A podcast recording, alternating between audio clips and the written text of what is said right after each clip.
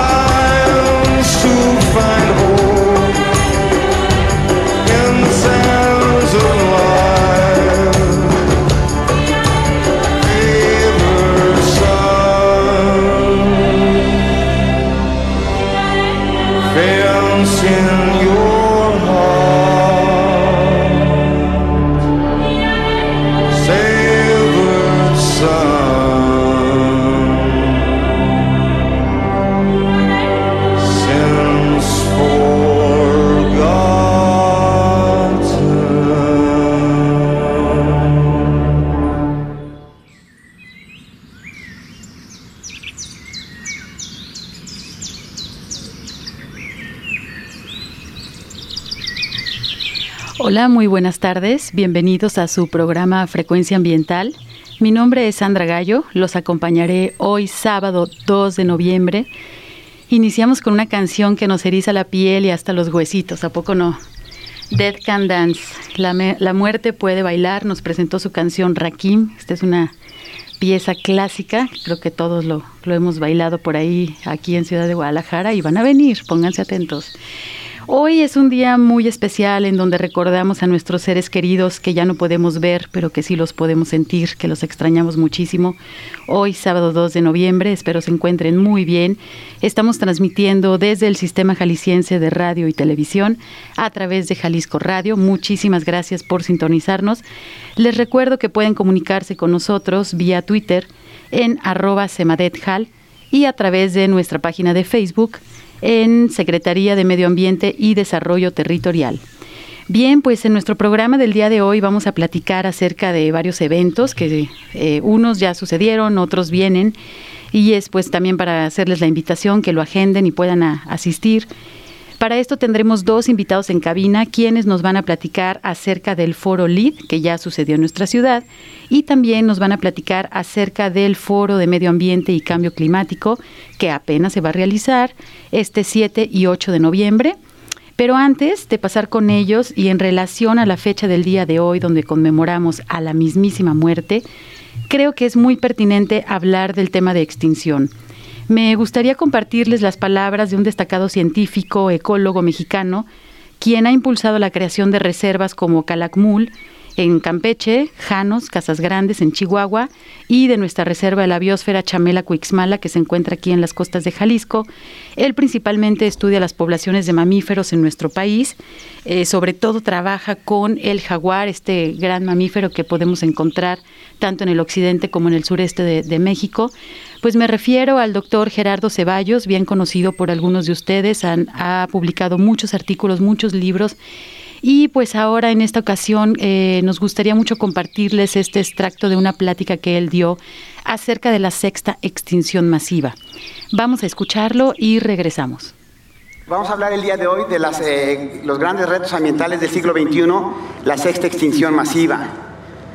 Eh, decirles que, como dijo Charles Dickens, vivimos en el mejor de los tiempos y vivimos en el peor de los tiempos. Y esto es porque en realidad se ponen a pensar, estamos en el mejor de los tiempos porque tenemos ahora antibióticos, comida, internet, los enormes avances tecnológicos que hemos visto el día de hoy, la música, etcétera. Todos estos beneficios que tenemos ahora, eh, cada generación se van incrementando. Vivimos en el mejor de los tiempos. Pero también vivimos en el peor de los tiempos, porque como hemos visto, hay una enorme disparidad en eh, la distribución de la riqueza. En el país, en México, hay 60 millones de personas que están en la pobreza extrema, hay muchas eh, poblaciones en el, el planeta que no tienen alimento todos los días, que no tienen agua, etcétera, etcétera. Desgraciadamente, esta primera generación de mexicanos y esta primera generación de seres humanos va a, ser, va a tener una menor calidad de vida que la que tuvieron sus padres, y esto eh, no había sido así en los últimos 300 o 400 eh, años, últimos años. Es decir, vivimos en el peor de los tiempos. Eh, sabemos, y esto es importantísimo, que desde el espacio la Tierra se ve como un cuerpo celeste pequeñísimo, ¿sí? Y este universo, el secreto más importante que tiene el universo, es, se encuentra en la Tierra. Y ese secreto es la vida. Que sepamos, solamente en este planeta existe vida. Y para mí ese es el secreto más importante que guarda nuestro universo, ¿sí? La vida se originó hace 4 mil millones de años, la Tierra se originó hace 4 mil 600 millones de años. Y a lo largo de esta historia eh, eh, hemos llegado al día de hoy a tener la mayor diversidad biológica. La diversidad biológica es lo que le llamamos los científicos a la, eh, la riqueza de plantas, animales y microorganismos, la enorme complejidad de estos organismos que nos han acompañado durante toda nuestra travesía. Cuando nos originamos hace 3 millones de años, los primeros ancestros de los seres humanos nos han acompañado en nuestra travesía por este universo frío y estas especies de plantas y animales eh, eh, representan una enorme herencia biológica que tenemos todos los seres humanos. Decirles, y yo creo que muchos de ustedes ya lo saben, que México es uno de los cinco países más importantes en riqueza biológica del planeta. México, Brasil, Indonesia son los países que tienen mayor número de especies de plantas y animales. Y en este sentido podríamos decir, bueno, qué, qué bonito, qué padre. Pero no solamente qué bonito, qué padre, debíamos saber, debemos entender que la vida en la tierra solamente se puede mantener manteniendo todas esas plantas y esos animales. Podemos pasar una crisis política, podemos pasar una crisis, económica, una crisis social, pero si no, no podemos pasar una crisis ambiental como la que estamos pasando sin que haya consecuencias graves para la humanidad. Una de las cosas que más me llama la atención es que eh, aún hoy en día de los 15 o 100 millones de especies que, que, se supone que hay en la Tierra, solamente 2 millones se han descrito científicamente. Estamos entrando a una crisis de extinción de, sin precedentes en la historia de la humanidad. Estamos acabando con poblaciones y especies de plantas y animales sin precedente. En los últimos 600 millones de años han ocurrido cinco extinciones que llamamos masivas. Cinco extinciones que fueron muy rápidas en tiempo geológico, que ocurrieron en decenas o cientos o un millón de años, dos millones de años, que fueron causadas por una gran eh, eh, catástrofe, en este caso, por ejemplo, el cráter de Chichulub en México, que fue un meteorito que dejó un, cráter de 180 kilómetros de diámetro y bueno, que acabaron con gran parte de la vida en la Tierra. Lo que sabemos es que después de esas catástrofes la vida se ha recuperado. Pero actualmente estamos entrando en una extinción masiva que llamamos la sexta extinción masiva. Eh, ¿Qué podemos hacer? Yo les pediría eh, que hiciéramos un par de cosas. La primera es que es imperativo que compaginemos la conservación con el desarrollo. Y la siguiente, yo les pediría, yo les suplicaría, yo les rogaría que dejemos de ser espectadores y que nos convirtamos en actores. Frecuencia ambiental regresa en unos minutos.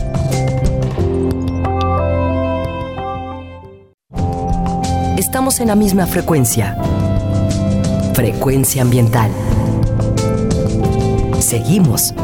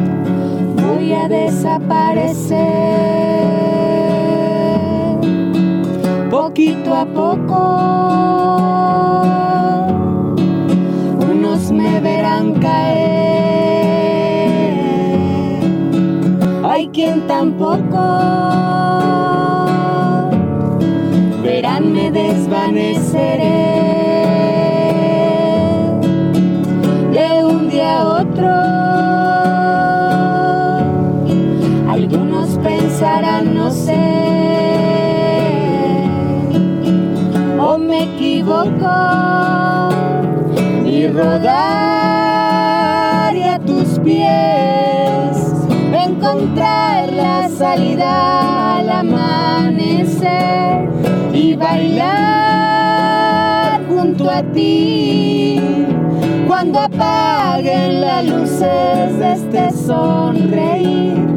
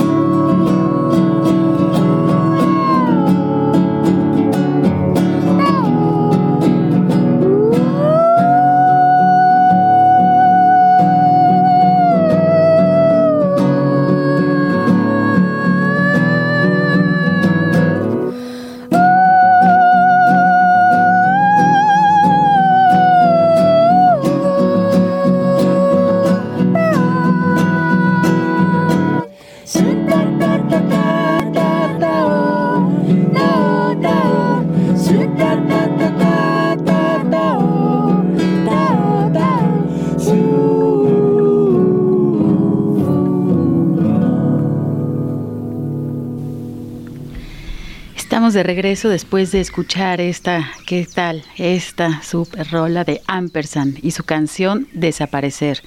Hoy que es 2 de noviembre y realizamos también ofrendas musicales a las personas que queremos mucho y que ya no están con nosotros. Aparte este grupo que es talento local, Ampersand acaba de ganar eh, el reconocimiento de las lunas del auditorio junto con otro muy buen grupo veracruzano que son los Cojolites. Muchas felicidades para ellos. Y pues antes de esta canción y de nuestro primer corte de estación, escuchamos esta cápsula en donde el doctor Gerardo Ceballos nos habla acerca de la sexta extinción masiva. ¿Qué les pareció este mensaje? Realmente es pues eh, información verídica que ya es muy palpable, cuestiones que estamos viviendo. Y sobre todo en la parte final de, esta pequeña cápsula, pues él llama a la acción, de que no nada más debemos de ser espectadores, sino desde nuestra trinchera, desde nuestras casas, desde nuestros trabajos, desde nuestras funciones que cumplimos, en dentro de estos ecosistemas urbanos o rurales, pues tenemos responsabilidad y siempre podemos hacer algo. Hay pequeñas acciones que nos pueden llevar pues para que sea mejor nuestro medio ambiente y obviamente nuestra calidad de vida. Pues bueno, tenemos ya en cabina a nuestros invitados. Eh, me da muchísimo gusto saludar. Nos acompaña Marco Berger, quien es director de planeación e investigación. Buenas tardes, Marco. Buenas tardes, gracias por la invitación. Gracias. Y también nos acompaña Gerardo González Herrera, quien es director de gestión urbana y dictaminación, ambos de la Secretaría de Medio Ambiente y Desarrollo Territorial del Gobierno del Estado de Jalisco. Bienvenidos, muchas gracias. Muchas gracias a ti también. Pues bueno, vamos a comenzar. Tuvimos hace unos días, es la semana pasada, tuvimos un evento muy interesante, pero que tal vez pues es poco conocido y por eso justamente tenemos a nuestros invitados de que nos platiquen un poco. Eh, se realizó el foro LEAD ahorita platicábamos fuera del aire, es, algo muy interesante, pero queremos si nos pueden platicar para las personas que nos están escuchando, qué fue esto del foro LID, qué sucedió, quiénes vinieron, se llegaron algunos acuerdos para Jalisco con la cuestión de nuestra problemática ambiental y de las soluciones también que se, que se propusieron, pues nos van a platicar un poquito más de eso. Eh, Gerardo, Iniciamos contigo. Muchas gracias. Eh, LID es una red que funciona en México y en el mundo y que surgió hace veintitantos años a raíz del Foro de la Tierra en Brasil y que eh, tuvo en cada país donde se eh, inició diferentes modalidades. En el caso de México, eh, la institución que acogió a LIT es el Colegio de México y durante 23 diferentes generaciones el programa se ha desarrollado, a veces con más presupuesto y más tiempo de estudio y eh, ahora las generaciones tienen semanas eh, cada mes, cuatro o cinco semanas al año y con esto lo que se pretende es formar eh, liderazgos en desarrollo sustentable. Me parece que es importante reconocer en la palabra liderazgo y en la palabra eh, sustentabilidad precisamente la preocupación no solo por los retos ambientales globales que tenemos eh, y locales por supuesto, eh, sino el compromiso que tenemos con otras generaciones, eso es también la sustentabilidad, con el largo plazo, y con otras especies, de tal manera que eh, parte de la formación interdisciplinaria que tenemos permite abordar estos temas que son por lo demás eh, complejos y un énfasis del programa es precisamente abordarlos desde su complejidad.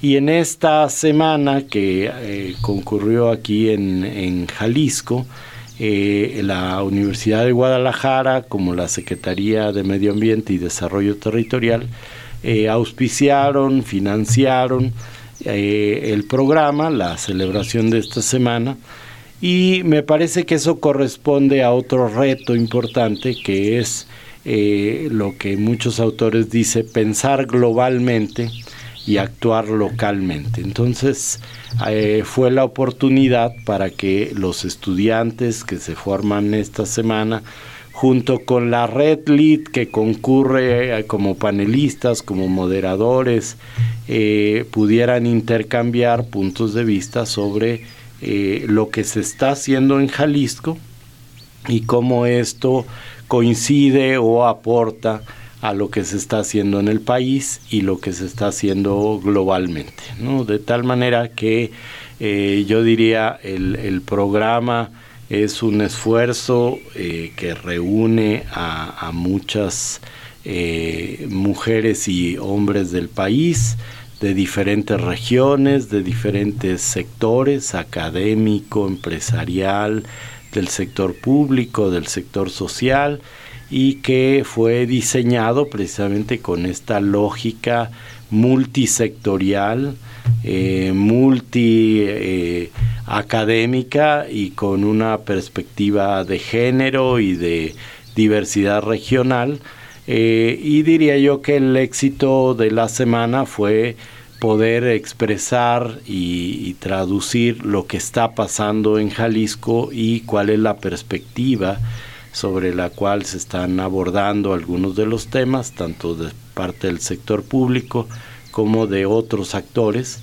Y tuvimos también la oportunidad de escuchar por parte del subsecretario de Planeación de la Semarnat eh, cuál es la agenda nacional y cómo se identifican los retos de actuación en el país.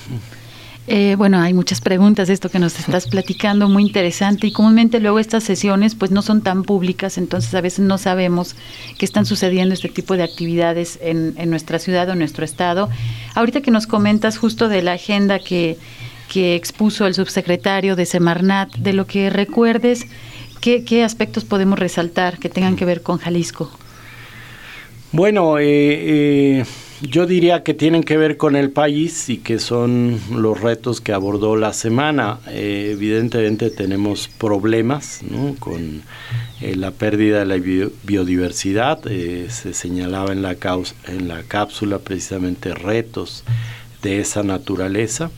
problemas en el país que coincide con parte de la problemática que se abordó en Jalisco de deforestación, muy importante por todas las consecuencias que esto tiene en, eh, en, toda una cadena de eventos, como hemos visto el caso de San Gabriel es eh, para nosotros muy muy en la memoria, ¿no? pero eso está sucediendo en otras partes, en donde la deforestación es un problema eh, muy serio. Retos tan importantes como la transición energética, que también se aborda desde las dos perspectivas y ahí no necesariamente en acuerdo con lo que se está haciendo a nivel nacional. Eh, y todos estos eh, elementos fueron discutidos y contrastados entre lo que se está haciendo en Jalisco y lo que estamos eh, percibiendo que es la política nacional, coincidiendo en muchos temas y en ocasiones poniendo las particularidades de lo que se está haciendo en Jalisco. Destaco una por ser muy relevante, eh, y, se ha abordado ya también en estas cápsulas. Las juntas intermunicipales es un esquema que eh, fue presentado ah, en la semana, el propio subsecretario tuvo oportunidad de conocerlo eh, directamente y esto me parece que es un esquema de organización municipal que aporta mucho en términos de la colaboración y la corresponsabilidad en regiones del estado de Jalisco. Y esto, por decir algo, un ejemplo, eh, fueron de los aspectos que más contrastaron con la generalidad de lo que se está haciendo en el país. Sí, yo creo uno de los temas, digo, todos son importantes, pero eh, sobre todo personas también que se han comunicado con nosotros, esta parte de la deforestación, las causas que están, eh, pues bueno, activas en nuestro país y que están causando pues que se talen nuestros bosques de manera legal o ilegal. Eh, creo que es algo que llama muchísimo la atención a la ciudadanía en general y que muchas personas quieren o bueno queremos ayudar también en estos aspectos. En este semana lead eh, respecto a la, deforestación hubo como algunos puntos o algunas conclusiones específicas que sea como una política a nivel nacional que, que se vaya a activar también en, en Jalisco. Bueno, ya obviamente estamos nosotros llevando eh, acciones ¿no? basadas en este tema. Bueno, yo destacaría no solo en el marco de la semana, sino en la oportunidad que hubo de diálogo con el subsecretario. Afortunadamente pudimos contar con su presencia todo el día. Eh, que, este es un tema que preocupa y ocupa para efectos de hacer convenios de participación. Eh, es claro que el reto nacional supera hoy por hoy las posibilidades de los recursos que dispone la federación para atender este tema. Y se mostró claramente que el Estado de Jalisco tiene capacidad institucional y recursos y por supuesto la convicción, particularmente la Secretaría, pero de todo el gobierno, para atender de manera integral eh, las causas y eh, las políticas que permitan frenar la deforestación y generar las alternativas económicas de desarrollo social que permitan precisamente eh, conservar biodiversidad, riqueza y todo el aporte que tiene eh, los bosques para efectos del agua y, de evitar desastres. Eh, todos estos elementos están en la discusión con el gobierno federal se discutieron evidentemente como parte de un problema muy importante en el país. Se describió por parte de la Secretaría y de varios otros actores cuáles son las particularidades que adquiere eh, estas diferentes áreas eh, del Estado en donde se presenta el fenómeno. Y, y en ese sentido sí se abordó y queda como uno de los retos más importantes eh, para generar estas alternativas. Recordemos que sustentabilidad, eh, entre otras cosas, eh, y es importante siempre tenerlo presente, tiene un componente económico, un componente social y un componente ambiental. Y no los podemos desligar porque muchas veces son condiciones de pobreza económica y de rezago social las que están detrás de algunos de los fenómenos eh, de destrucción o de poco racionalidad en el manejo de los recursos naturales. Entonces, eh, eh, precisamente el LEED, su acrónimo en inglés, alude precisamente a los liderazgos para el medio ambiente y el desarrollo sustentable. De tal manera que que ese es el entorno en el que se discuten cada uno de los temas, tratando de abordar los componentes económicos, sociales y ambientales que están detrás del concepto de sustentabilidad.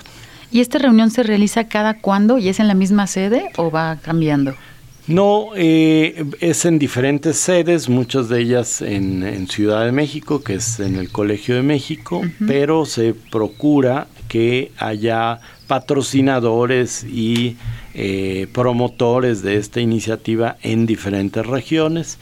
Eh, la semana anterior estuvieron en Aguascalientes porque también con INEGI se tiene un eh, acuerdo de financiamiento, de soporte, de patrocinio y que permite entender a los estudiantes los sistemas de información y todas las tecnologías para justamente abordar uno de los componentes de la complejidad, lo territorial o la estadística y demás, en el entorno donde se genera la, precisamente la información y la estadística que es en Aguascalientes, en, las instalaciones de INEGI. Entonces va cambiando, anteriormente que había más recursos, eh, acudíamos a Costa Rica algunos, a Zimbabue, a Japón o a Nueva York a hacer semanas de intercambio internacional con varios otros países y la riqueza de esta red entonces se veía mucho más ampliada. Claro, ¿y las reuniones son anuales, bianuales, trianuales? El programa anteriormente eran un poco más de dos años y ahora es, es un año, así es que se programan semanas aproximadamente cada dos o tres meses. Perfecto. Estamos viendo aquí algo de, del contenido que hubo en este foro LID, en la semana LID aquí en Guadalajara, bueno, en Jalisco.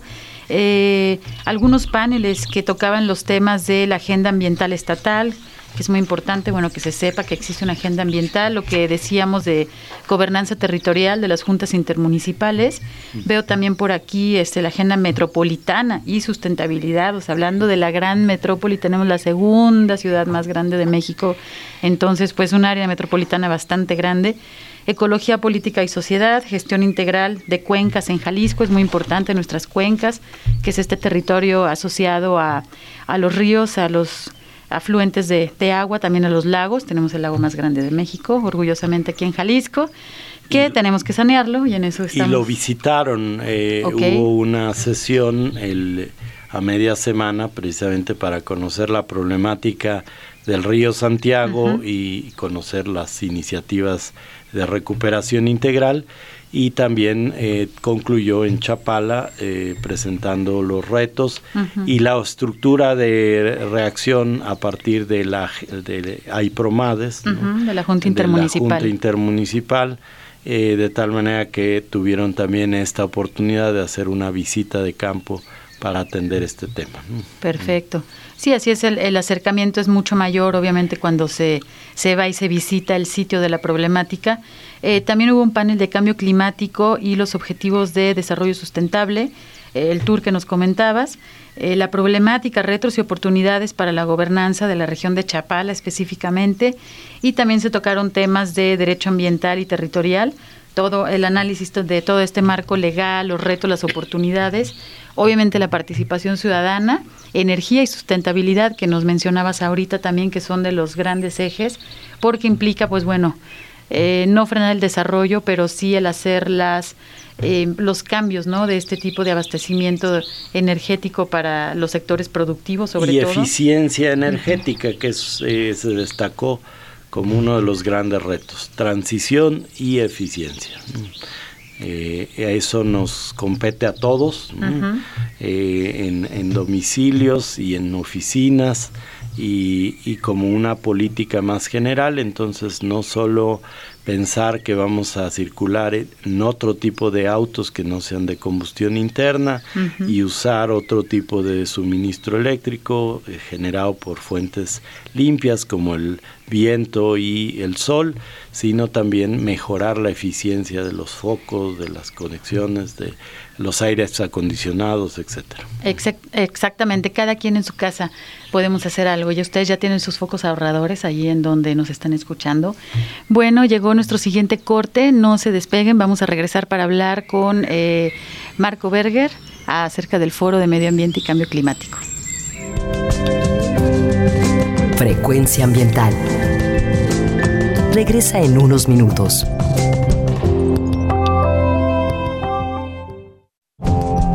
Estamos en la misma frecuencia. Frecuencia ambiental. Seguimos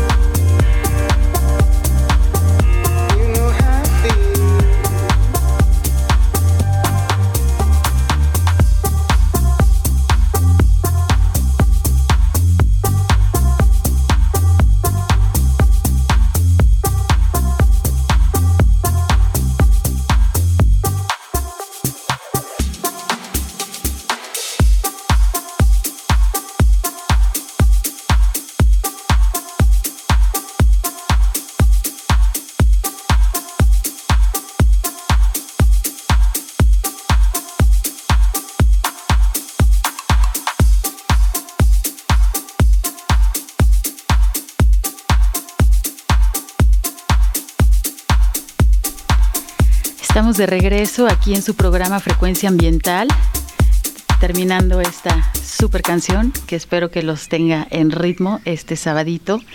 How I Feel se llama esta canción, interpretada por Line 8. Espero que ustedes estén sintiendo bien, no un poco nostálgicos por recordar a nuestras personas que ya se fueron este día 2 de, de noviembre, sino más bien recordándolos con mucho cariño.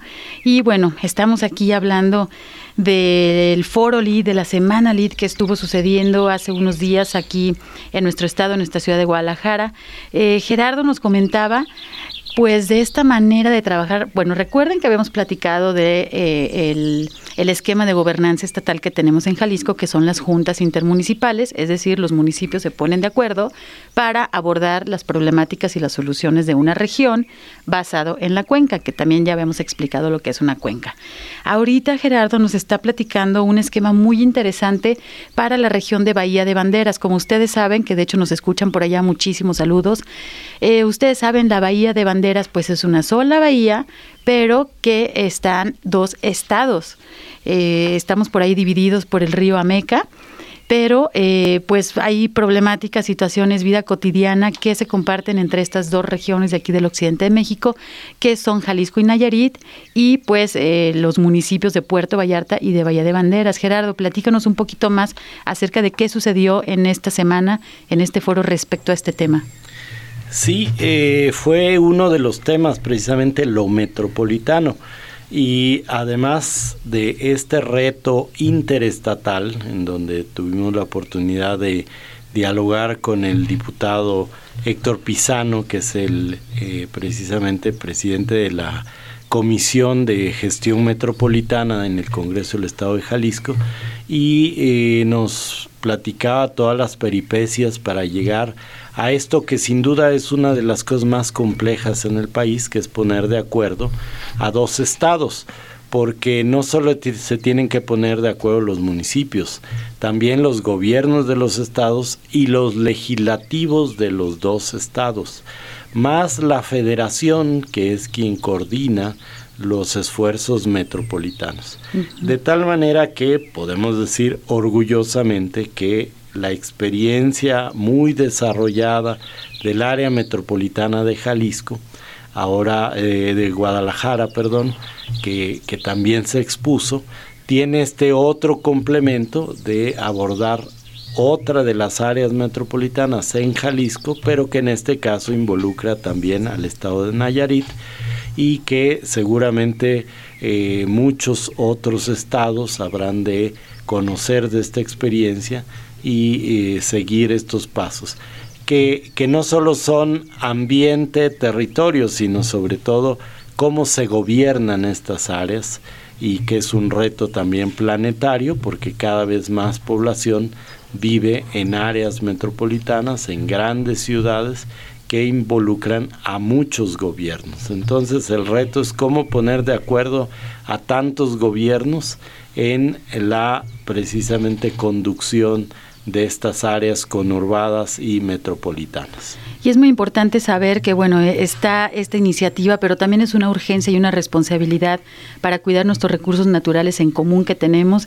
Qué decir de la región de Puerto Vallarta, de la Bahía de Banderas, Islas Marietas, toda esa región que aparte es una de las zonas activas este, turísticas más importantes del país, pero que también como habitantes, pues bueno, hay mucha responsabilidad ahí que tenemos que hacer y pues nos, nos parece muy interesante que se hayan reunido, que hayan dialogado y que ahora lo que sigue es que seguramente ya trabajaron la planeación y hacer acciones para que justamente no tengamos más el deterioro de los recursos naturales de nuestra zona costera, que les digo, pues es una zona muy, muy importante, así como también la zona de Costa Alegre, pero en el caso específico de Bahía de Banderas, pues bueno, se comparte por dos estados.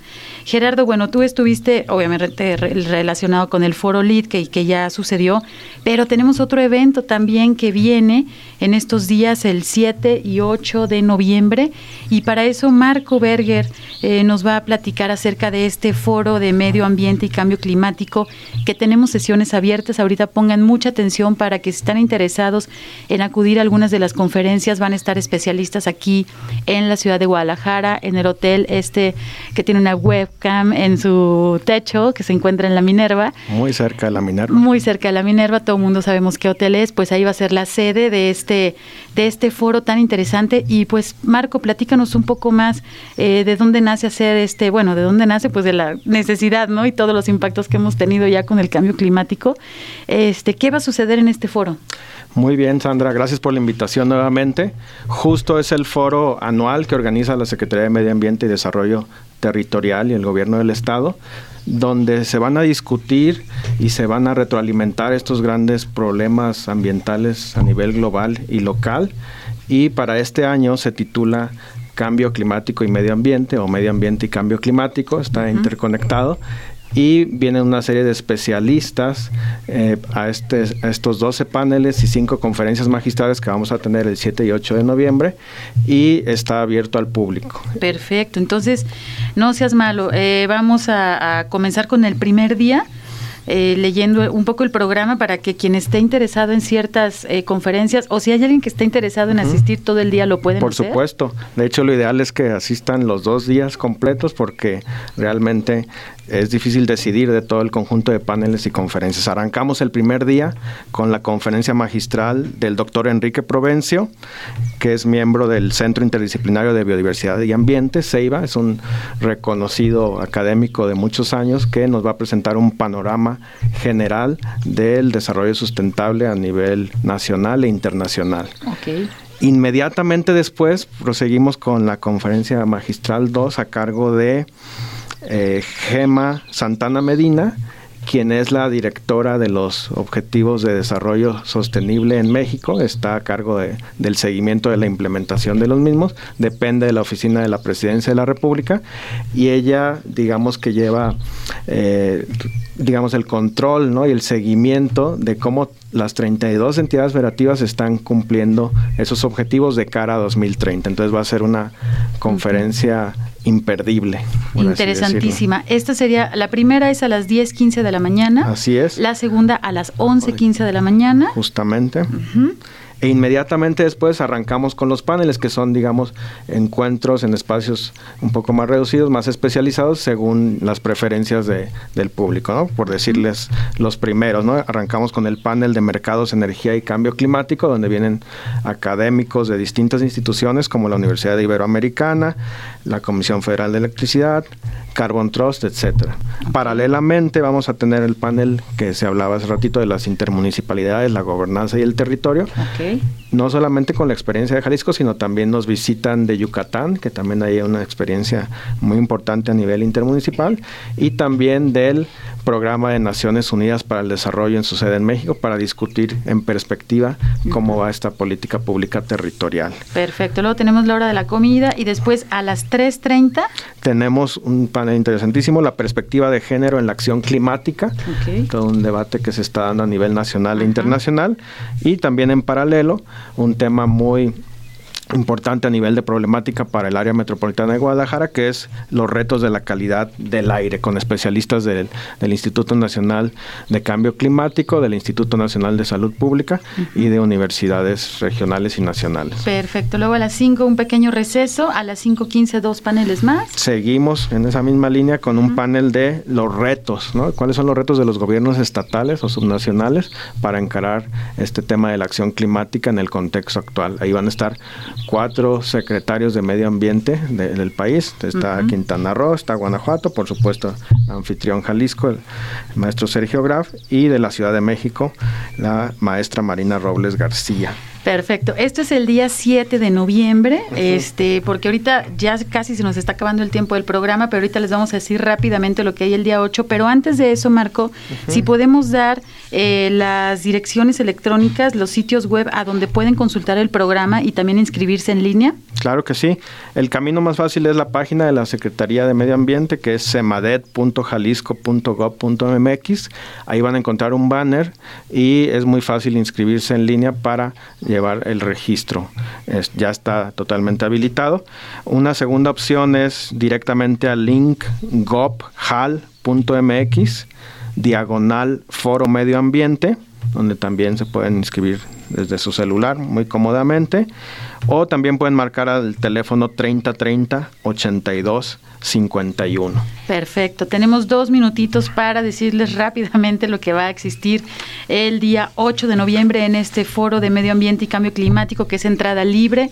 Asistan por favor aquí en la zona de la Minerva. ¿Qué vamos a tener el día 8? Tenemos otras tres conferencias magistrales. La primera de salud ambiental a cargo del doctor Horacio Rojas del Instituto Nacional de Salud Pública.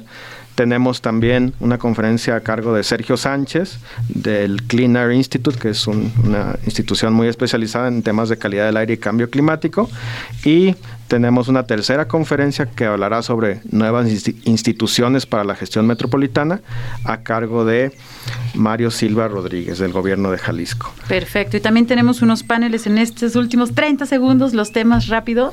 Gestión integral del agua, impactos ambientales del manejo de alimentos, agrobiodiversidad, importantísimo, y patrimonio biocultural, gestión integral de residuos y economía circular, un tema que es paradigmático, gestión de conflictos socioambientales y cerramos con resiliencia y sustentabilidad del desarrollo urbano en, el contexto de cambio climático. Muchísimas gracias, Marco. Pues no me queda más que agradecer a mis invitados, a ustedes este, eh, acudan a la página de semadet.gov.mx, ahí va a estar más información de este foro asistan. Es la oportunidad de conocer más de cambio climático. Marco Berger y Gerardo González Herrera, muchísimas gracias por estar con nosotros. Muchas gracias a ustedes por acompañarnos. Muchas